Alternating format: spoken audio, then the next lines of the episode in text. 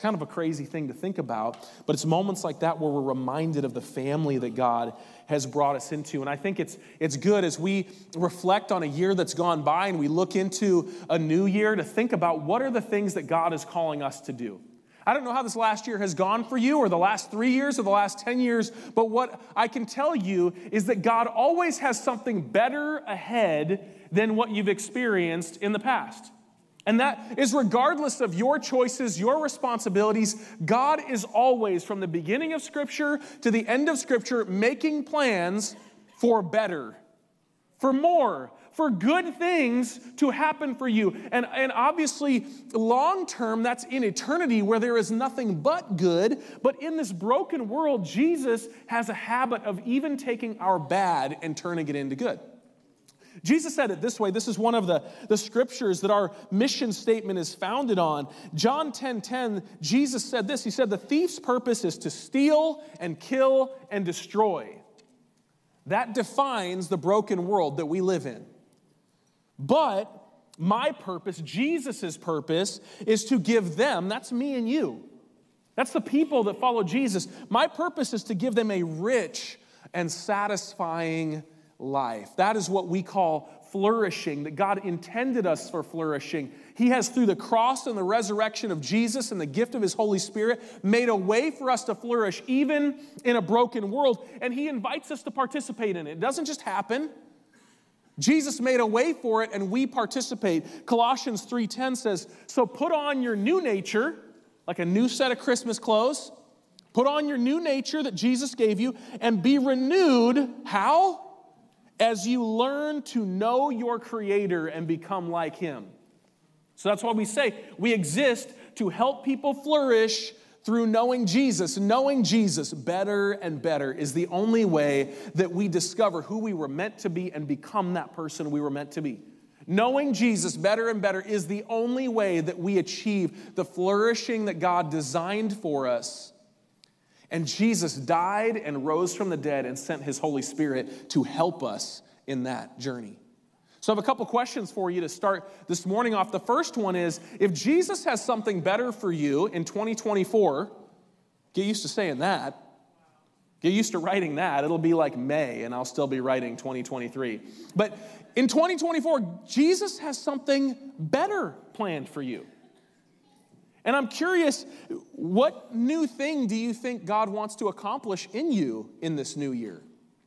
Maybe you have some goals for yourself, maybe not but Jesus does. What is that new thing? Maybe you already have a sense of, I think God's calling me towards this. I think Jesus is calling me to be more like him in this. What is that new thing that he's calling you to? And even more importantly, even if you have no idea what Jesus has in store for you, there's seasons for me where I'm like, Jesus, I don't know where you're leading. But the more important question is, are you saying yes to Jesus? Are you saying yes to Jesus? Are you making it a daily, weekly habit? Is the, the mindset that you have of Jesus, whatever you want, whatever you say, wherever you're leading, yes? Because a lot of times Jesus likes it if we say yes ahead of time and then he shows us the plan. It's part of that trust walk, that faith walk that we have with him. But if you've been walking with Jesus for a while, you know that saying yes to Jesus has its challenges, right? We know that saying yes to Jesus doesn't come without competition. We say yes to Jesus in a world where there's a lot of other things that are demanding our attention to say yes to. We say yes to Jesus, and, and let's be honest, we would never say no to Jesus' face, right? And if Jesus was right here, instead of me, if Jesus was the pastor of your church, wow, luckiest church in the world, right? You would never say no. Whatever he said, it would be solid gold. You'd say, Yes, let's do it right now, right here, yes. We never say no to Jesus' face. But what happens is we often say no to Jesus by saying yes to other things instead. We say yes to substitutes. We say yes to things that promise a rich and satisfying life, don't we? We say yes to the things that we think will make us happy, yes to the things that we think will bring us to that place of flourishing. And sometimes in saying yes to those things, we end up by de facto saying no to Jesus. Now, it's, it's sometimes hard to understand how that would work, but there are many places in the New Testament, Galatians chapter 5, Colossians chapter 3, Romans chapter 8, that talk about the fact that there is a spiritual battle, not just the one around us between the devil and Jesus, but that spiritual battle actually exists inside of us between what the Bible calls our old, our sinful nature, and our new, through being reborn in Jesus, our new spiritual nature. We have a sinful nature and we have a spiritual nature, and they call us to two different pathways to flourishing. Romans chapter 8, verse 6 said it this way it says, letting your sinful nature control your mind leads to death. And we might think the mind control part is the problem. None of us wants to be controlled. But notice the next verse. It says, But letting the Spirit control your mind leads to life and peace. So it's not a question of whether your mind is being controlled or led or guided in a certain direction. It's which one are you letting control your mind? Because one leads to death and one leads to life and to peace. And there's not a man, woman, or child in this room that would say, Ooh, sign me up for the death one. New year, death is my goal. That's not a healthy human being, right? We all want life and peace, but it, it can be kind of hard to understand how this happens in us on a daily basis. So I've asked Pastor Shannon and Tina DeVries to come out and help illustrate this. They're going to come out and, and join me here on the stage. They often teach our parenting classes, our marriage classes, and they are so good at helping make the complicated things seem simple. So they're going to do that. They're going to help you simplify what happens in Caleb Bryant's brain. And, and in order to do that, they, just as a test of how strong their marriage is, they're going to have a little bit of a tug of war competition today, and I'm sure they'll go home and, and, and it'll, be, it'll be great. But here's the, here's the maybe disadvantage that they each have they're representing parts of Caleb Bryant's soul. Remember, the, the scripture said, What controls your mind, and the Bible often associates your mind, your sense of consciousness, with your soul. And so this rope represents Caleb Bryant's soul. And, and on one side of this soul is uh, my sinful nature, Pastor Shannon. and, and Pastor Shannon has been, uh, they're booing you. Wow. I haven't even told him what you've done yet, but all sorts of bad things he's done is my sinful nature. It's really his fault, not my fault. Oh, wait, that's the sinful nature talking. But Pastor Shannon is the most likely person. Some of you know we're about to start a, a, time of fasting. Pastor Shannon is the most likely person to ask me to go get fast food on a daily basis. Therefore, he has been named my sinful nature. On the other hand, uh, Tina is the most likely person in my life to make something healthy taste really good. So if you get invited to the DeVries home, no, it might be healthy, but it's still going to taste good. Maybe not by Shannon standards, I don't know. But all that to say, um, they represent, Tina represents my spiritual nature, the nature that God has put inside of me. And each side of this nature is always tugging on this rope. My, my Shannon nature, my sinful nature is saying, hey, feed me. Give me what I want. I will show you how to be happy. And the more that he tugs, the more I'm like, yeah, I, I, need to follow him to be happy. And at the same time, my spiritual nature is saying, no, there's a better way. There's a better way. Now, those of you that have lived in this tension for a while, you know that your, your sinful nature is always louder, just like Shannon, just loud, obnoxious, demanding, right? Just impatient.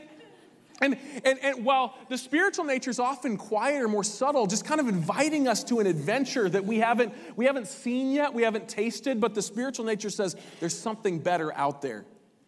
Now, the sinful nature has an advantage because it's usually closer to the surface. The sinful nature is ties its wants and demands to our physical bodies. And so often Shannon will first start by saying, Hey, I, I just, I just want a little something sweet, Caleb right? Sugar satisfies. This, this particular Snickers, I thought ironically said it satisfies. But would it?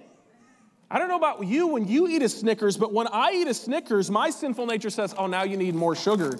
So there's more sugar. And, and how many of you, you just, you like this morning, you're maybe sugared out. It's the one time of the year where you don't want more sugar, but you always need more sugar. And if you're getting like sugared out, you just need a little bit of salty, right, Shannon? We just need some chips. But sometimes I find that sugar's not enough. I need my caffeine fix. This is when I'm in a rush. When I have time and I'm a little more classy, I have this caffeine fix because no amount of caffeine is enough. Hot chocolate, he likes hot chocolate. My sinful nature wants sugar and caffeine. But then my sinful nature also needs to be entertained constantly. So I have, you know, I have this screen, I have this screen in front of me, but if that's not enough, I have my, my TV screen. But when that gets boring, I have this. I mean, it's really for my son, but I have to play it to know what he's experiencing, right? Dads? Maybe, moms, I don't know right? There's never enough sugar and caffeine and entertainment, and then there's never enough money. He always wants more money. The, the, the, sinful nature needs more, there's never enough. And have you noticed when you're constantly running around chasing these things, there's never enough time, right? I never have time for everything that I want. There's never enough time. I run around all day trying to keep myself happy. And no matter how much sugar, money, or anything else I get, I never end up happy, even though Shannon told me I would be. He just wants more. And, and eventually we exhaust ourselves, and these are some of the more innocent things, right? No matter how much sugar I have, I always want more. No matter how much money I have, I always want more. But isn't that the same thing? No matter how much alcohol you have, you always want more. No matter how good your job is, you always want another one. No matter how nice your car is, you always want a better one. No matter how big your house is, you always want a bigger one. No matter how beautiful your wife is, you always want. Oh, not in church. Oh. Yeah. Whoa. Hold on to that rope. I mean, that would never happen to church people, right? Church people don't want those things. But there's a part of us that does. There's a part of us that's always tugging for more, better, demanding, and that demand eventually exhausts us. That demand eventually, no matter how much money we make, it's just never enough and we're exhausted. No matter how much entertainment we have, no matter how much food we eat, no matter how much alcohol we drink or caffeine we inject into our blood vessels, it's never enough because we never have enough time or energy to make it all happen. It's just never enough. And that is the challenge, that is the end result of following the voice of our sinful nature. Shannon does it to me all the time. I mean, my sinful nature does it to me all the time. And usually we have to get worn out of following this direction. And the, more that we feed this direction, the more it pulls our spiritual life away from what Jesus has called us to into that direction and we have to we end up getting exhausted and realizing I don't want to keep going that way. And it's usually not till I've exhausted myself trying to satisfy the sinful nature that I start to turn another direction. I start to listen to the whisper, the call of the spiritual nature, the longings of the spiritual nature. And the longing of the spiritual nature, do you know it always feeds the spiritual nature? It's the Word of God. Right? The Word of God is where that starts to feed that side of our soul. And then when I meditate on the Word of God and I, I journal and I pray about the Word of God, it starts to strengthen that part of my soul. I read books because I'm not that smart of a Christian. I read books by smarter Christians to help me figure it out. I memorize Scripture. These are my Scripture memory cards that help me, the words stay in my head so that when Shannon starts, starts calling me again, I say, No, that's not true, Shannon. The word is in my mind. And then I just got to keep my worship jams on so your earbuds playing the right soundtracks are helpful, right? And when I play these things, do you know what happens? The sinful nature really is all on its own. The devil will tell you he'll help you, but he won't. He leaves you hung out to dry. But the spiritual nature, when you feed the spiritual nature, you begin to actually hear and recognize the voice of God. So I want Pastor Susie, a woman of the word, studying the word, preaches the word, to come up and join Tina as the voice of God in my life, that she speaks the words of God. I'm like, oh, I hear God, that helps me. But it's not just there. Then you sense the power of the Holy Spirit. So I want Jeanette to come up, who's the person most like the Holy Spirit in my life, or at least she tells me that every day. So, so she's gonna help pull. And, and what happens is they start. This is what's supposed to happen. When your spirit is strong, it's like a person walking a well trained dog. Your body follows in alignment with your spirit. But when your dog, your body, your, your sinful nature is not put in its rightful place, the dog is stronger than the owner. And have you seen a dog dragging its owner down the block? Right? The tug of war goes the wrong direction. And, and unfortunately, sometimes, no matter when you start doing all these things, you still recognize these moments where your sinful nature seems to have this, this foothold, this stronghold. Maybe it's an area of family history or an addiction in your life or some sort of sin that's been ingrained. And no matter how much you feed your spiritual nature, it feels like they can't budge this sinful nature. And that's the time when you call in the backup. That's the moment where you go deeper into those spiritual disciplines. And I want Eddie to come up and grab a hold of this rope because Eddie. Eddie is what my spirit feels like when I fast. When I fast, I weaken the physical nature, the sinful nature, and I strengthen the spiritual nature. And what happens is the sinful nature just has to follow along.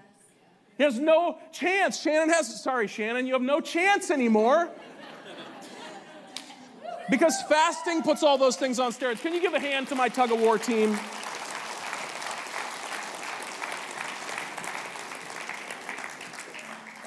So here's the reality. We laugh about it, but we, we all live in this tension, don't we? We all live in this tension. When you're in church on Sunday morning, we all want to say yes. By the end of it, yes, Lord, I want what you have for me. But then you get home and the game doesn't go the way you wanted. Your wife doesn't treat you like she's saying yes to Jesus. or you think that because she's not saying, she's saying no to you for something. Right? Or you go to work the next day and your boss is not saying yes to Jesus, right? And we start the, what was a yes to Jesus, we start saying, yes, I need this. This will make me feel better more quickly. I need this. And so as we start a new year, I just I want to encourage you and challenge you church that if you're going to say yes to what Jesus has for you, I guarantee you you need to start with no somewhere else. You need to start with no to some of the things that you've been satisfying yourself with. You need to start with no with the rat race of life, trying to keep all these things flowing in your life. You need to say no to some of the voices that are demanding that you walk in that direction. You have to start with no. Now, never to Jesus. Don't say no to Jesus, but you're to have to say no to some selfish ambition. You're to have to say no to some desires that come way too naturally to you. You're going to have to train the dog to obey the master. There's so many other things that scream for our time and our energy and attention, and we have to say no to those things if Jesus is going to get them. Some of us have to say no to the social demands around us. We have to say no. Some of you need to say no to some family demands on your life and let Jesus be in charge. Some of you have to say no to the sports schedules that dictate not only your kid's life, but your life and your budget and everything else about you. You have to say no to some old habits. You have to say no to the screens and the television and all the other things. You have to say no to some things that are good because God's calling you to something better. Do you want better? Jesus was a master at this. Jesus said no to things all the time. Jesus said no, first of all, praise God, he said no to his divinity for a time. He said no to heaven to say yes to humanity and come be a savior and a substitute for us on the cross. He said no in his earthly ministry to greater influence. He said no to prosperity. He said no to popularity, to be alone with his Father and to be with the people he came to save. He said no to his disciples in order to do God's will. He said no to cultural norms. He said no to family expectations in order to be healthy and holy and be who God had called him to be. Jesus said no all the time. Often he said it to the people who loved him most because they had the wrong ideas for him. Only his father knew what was best. And I want to challenge you to say no in some of the same ways. I want to challenge you to say no because no is a powerful protector against all of the fillers that take up our capacity and steal the most meaningful things in life. I want to challenge you to say no, and we have to say no to the wrong things in order to say yes to the right things. There's no other way to do it. Jesus didn't say you can have both and. Our sinful nature, when we get saved and it recognizes it could lose, our sinful nature is always trying to talk to both and, both and. Jesus loves you. You can have Jesus and you can have the things of the world. The sinful nature would like us to believe that so that it doesn't get trained. But we have to say no. We know this. This is true in so many practical areas of life, right? If you want to hold down a job, you have to say no to sleeping in to get things done and to get to work on time. I mean, most jobs still, even today, would require that of you. Right? You have to say no. Most of America is going to at least verbally say no to sugar over the next few days to try to get in shape and then fail. We have to say no to screens if we're going to have real human relationships. Like, you can't have a human relationship staring at this thing, right? And these are just some more innocent examples. What about saying no to greed so you can experience the joy of generosity? What about saying no to gluttony so that you can just actually be satisfied with good things and share the wealth of what you have with the world around you? What about saying no to self preservation? It's all about me. I got to prepare for retirement and I got to take care of my body and I got to take care of my mental health. I got to take, it's all about taking care of me. Everything's about me, me, me, me, me. While the world around you suffers with far less of all of those categories. What about lust? Saying no to lust and desire and rampant need for more. What about saying no to laziness and just doing something valuable with our time? Again, these are some of the more innocent examples of what we should say no to. And if we're going to say yes to Jesus, we have to say no to all of the substitutes. That's why I'm inviting you. You're welcome. I'm inviting you to join me in our pastoral team if you want, and there's no judgment. You don't have to. I'm going to love you no matter what. You're part of the family no matter what. But I'm inviting you to the blessing of joining me on a 21 day fast.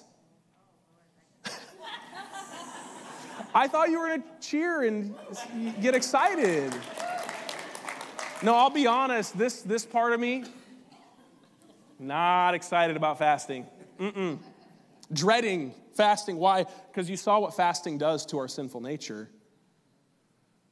But there's another part of me that wonders what God has up next, that wonders what the adventure ahead looks like, that has tasted and, tasted and seen that the Lord is good and better, and I want more of it.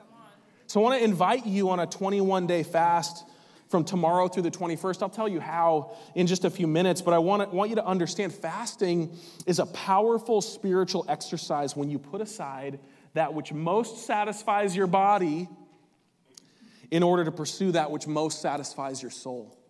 That's what fasting does is it replaces physical nourishment with spiritual nourishment. It's a powerful thing. It's the ultimate exercise in saying no in order to say yes.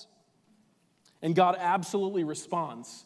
When we do it, and we do it with the right heart, we don't do it to get what we want, but we do it because we want more of God. We want to be in a place to say yes to Jesus. We just want to hear Him and follow Him and know Him and be renewed in Him. When our heart is right about fasting, God always fills the void that food fills in our life. He satisfies us more than food ever could. He responds. But here's the other thing this is the good news you're not meant to fast forever. In fact, 21 days is a long time. And we'll talk about how to do that in a healthy, in a healthy way in a moment. You're not meant to fast forever. So there's another spiritual discipline that I really feel like the Holy Spirit prompted me to, to call you to again this year. It's one that is sustainable and makes life sustainable. It's one that is a game changer for both the physical, mental, and emotional health of our lives as well as the spiritual. And it's the rhythm of Sabbath. The rhythm of Sabbath. It's not the law of Sabbath, not the Old Testament Mosaic law of Sabbath. It's the spiritual rhythm of Sabbath that God built into creation. Sabbath, simply put, is taking a break from everything that can distract us from God to fully experience and enjoy Him. That's what Sabbath is. It's saying no to all the distractions and demands and saying, God, I'm just here waiting on you. It's rooted in God's rhythm. Genesis chapter 2, verses 2 through 3. On the seventh day of creation, right? God just created the world. No big deal for God. On the seventh day, God had finished his work of creation, so he rested from all of his work. And God blessed the seventh day and declared it holy because it was the day when he rested from all of his work of creation. Now, we know God didn't rest because he was tired. God rested because that's how we actually wrap our heads around all that is good in our lives, all that is good in the world. God rested to just simply observe and enjoy his own goodness in creation. And if it's worth it for God to do that, it's definitely worth it for us to do that. Right? Sabbath is a sacred and sustainable rhythm to work hard six days a week and rest well for 24 of those hours.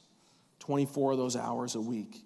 Now, in order to do this, you have to maximize your effort in the six days. Because if you're like me, when I first started considering, I'm like, I can't get everything done in six days. How can I get everything done in six days? I can't even get everything done in seven, seven days. I'll tell you what, it works the same way as tithing works. When anytime one of us first gets challenged to give generously in a biblical way like tithing, we're like, God, I can't hardly make ends meet on 100%. How am I going to do it on 90%? And it's shocking to me to this day. I know the scriptures, I teach on it. I've not had one person say, you know what? I've been tithing for two years and I'm penniless. God lied, it doesn't work. I have yet to meet a tither that hasn't had God bless them. I mean, it's just like if you've done it, you're like, yeah, God blesses it. Our church is built on people who have taken God up on that, and their sacrifice has blessed them and this church. So, if that's what God can do with our money, another finite resource, it's the same thing God does with our time. That when we say, God, I'm going to limit myself to fulfilling all of my obligations in six days, and I'm going to take one day and I'm giving it all to you, God. I'm going to enjoy what you have given me in life. It requires you to be a little more disciplined with the six days, right? God doesn't bless a tither who can't live on a budget right? Budgeting's part of it. It's like the wisdom and stewardship of what God's given you. The same thing with your time. You have to kind of budget that. And I found that, that I have to maximize that time. I have to make every minute count. But I've also found that when I maximize my effort at my job, it's more fulfilling. When I maximize my effort around the house, it's more fulfilling. When I maximize my effort in raising my kids, it's more fulfilling. When I work hard at something good, I end up tired and satisfied. I end up tired for all the right reasons. And my sinful nature says, Caleb, be lazy, take it easy, work is not worth it. But my spiritual nature says, Caleb, I've given you gifts and passions, I've given you responsibilities to steward. It might not always be the job you want, your family might not always be the way you want, but God gave it to you. Work hard at it, tire yourself out six days a week, and then enjoy the results at least one day every week. Enjoy the richness of your investment.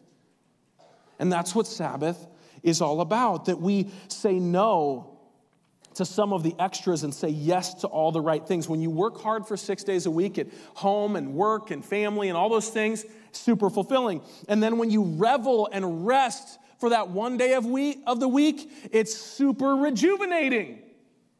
So here's how it works in my family. In my family, the, the kids know that 5 o'clock the day before Sabbath, 5 p.m. the day before Sabbath, we, we do kind of like a, like a dinner through dinner rhythm. They know that mom and dad, in fact, they'll even hold us accountable. Like I'll be like, hey, hey son, can you go finish up the dishes? He'll be like, dad, it's 5.30. It's Sabbath. and you know what? That's one of the moments where I'm like, you know what, son, you're right. No dishes. No laundry, no cleaning. Jeanette, no cleaning at Sabbath. No projects, no, no, none of those things. If we didn't get it done before 5 p.m., then we wait until 5 p.m. the next day. You're like, what? I'll tell you what though, 3 to 5 p.m., the kids know that last two hours before Sabbath, it's go time, baby. They're like flying through laundry, doing dishes. I'm out there doing yard work, right? We're trying to get everything done so that we can just rest and not live in a, in a dumpster fire the next 24 hours, right?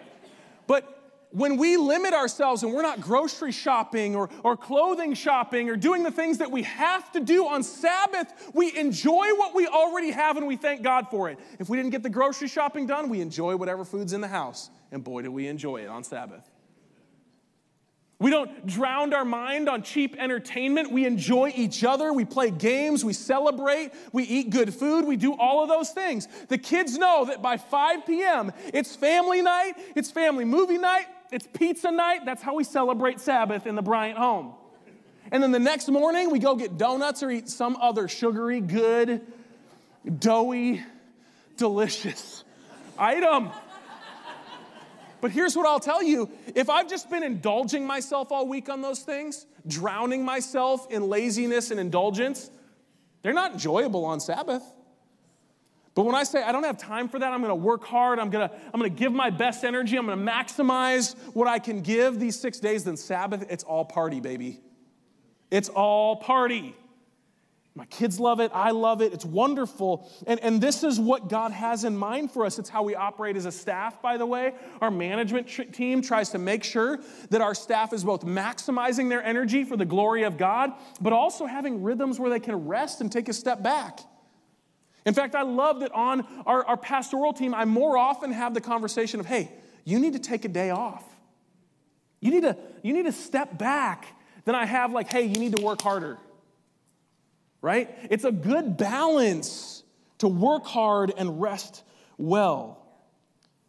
But as we've said already, you have to start with no. You have to start with no somewhere. I'm going to ask the worship team to come back. And we're going to spend some time listening to God. We're going to take a little moment and practice Sabbath for just a few minutes. The Sabbath rhythms always have to be focused around gratitude towards God they have to be focused around resting in the presence of God. Now, I talked to you about some of the practical elements, but do you know what, what we do as a family in all of those moments where we're, where we're celebrating is we remind ourselves this is because God has been good to us. This is because God has provided for us. Our kids probably get sick of Jeanette and I telling them, hey, this is because God provided for us when we couldn't make enough money for ourselves. This is because God has gone before us. This good stuff is because God has taken, taken care of us. And we remind them in that moment this is also why we give generously to missions, because there are people that don't have this. We practice gratitude. There's, there's house projects and things that need to be fixed and things that need to be done. We practice thanking God for the home that we've been given.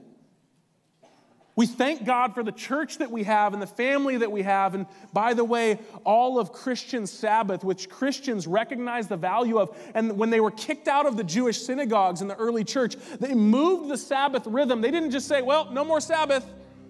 No, they repackaged it on Sundays. They said, well, Sunday's the day when Jesus rose from the dead. It's the Lord's day. Let's gather and worship on Sundays. And Sunday became the normative Sabbath time for Christians. Again, it's not a law.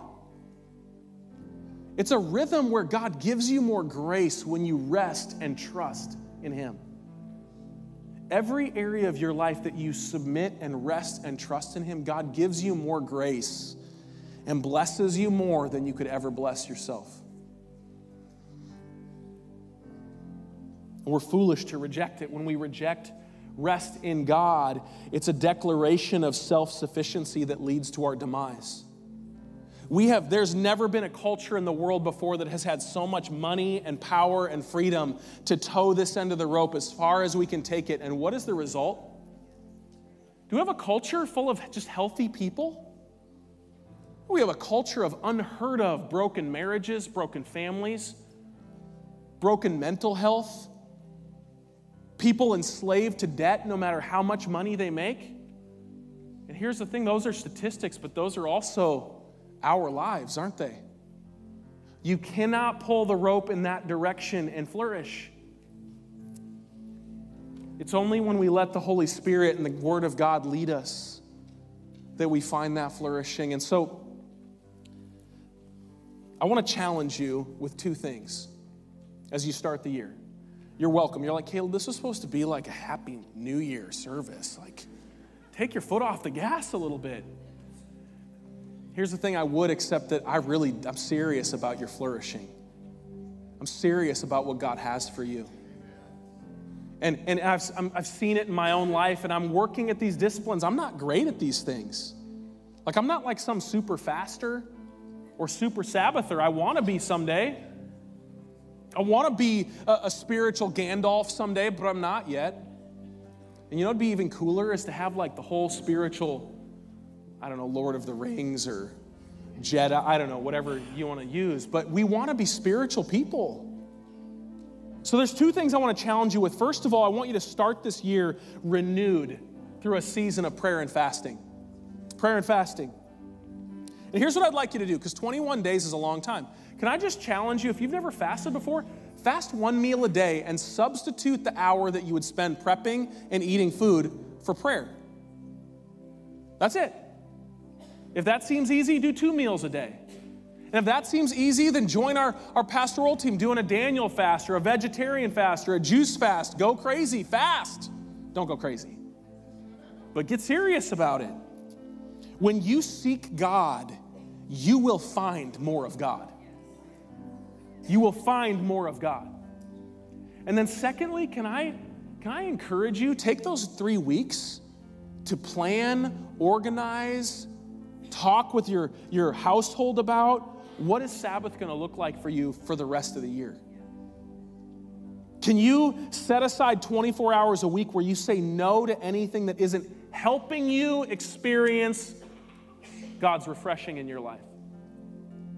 Now, for some of you, it's just like starting to tithe or starting to budget. Start small. Start with six hours. Can you get six hours? But know that the goal is to trust God with 24. Trust God with 24. I'll tell you what, since I've been trying to practice Sabbath, when I do it well, I sleep better.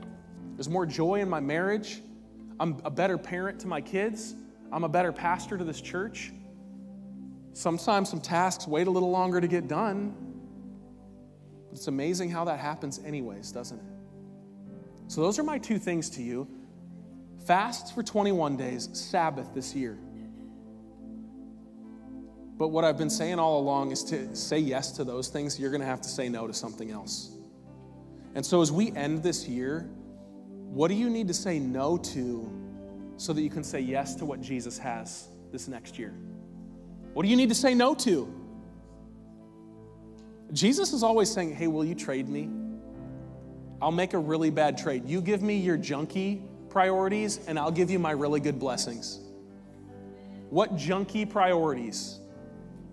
What facade of importance do you need to lay down at Jesus' feet so that he can give you true glory? What do you need to say no to today? Leave it behind in 2023. I had a moment at a pastor's conference this last summer where a pastor, uh, actually our lead pastor, Doug Clay, is the head of the Assemblies of God. He gave an altar call and he said, I want you to come to this altar, pastors, and leave behind something that you have struggled with for years, and I believe God's gonna set you free. And can I tell you, I did it, and God set me free. God set me free. Why do I tell you that? Because sometimes we get so used to these mindsets, we think this is normal that there's always this pull. It doesn't have to be that way. So, what is down here pulling that you're gonna say no to and leave it in 2023 and start living 2024 like you're on the adventure with Jesus over here? What do you need to say no to? So, you stand with me this morning? And would you begin to just seek the Lord? Begin to open yourself to God. Maybe put your hands in front of you in a position of surrender and just say, Jesus, what do you want me to give to you? And let's practice the age old Christian tradition of surrendering to Jesus as we sing this song.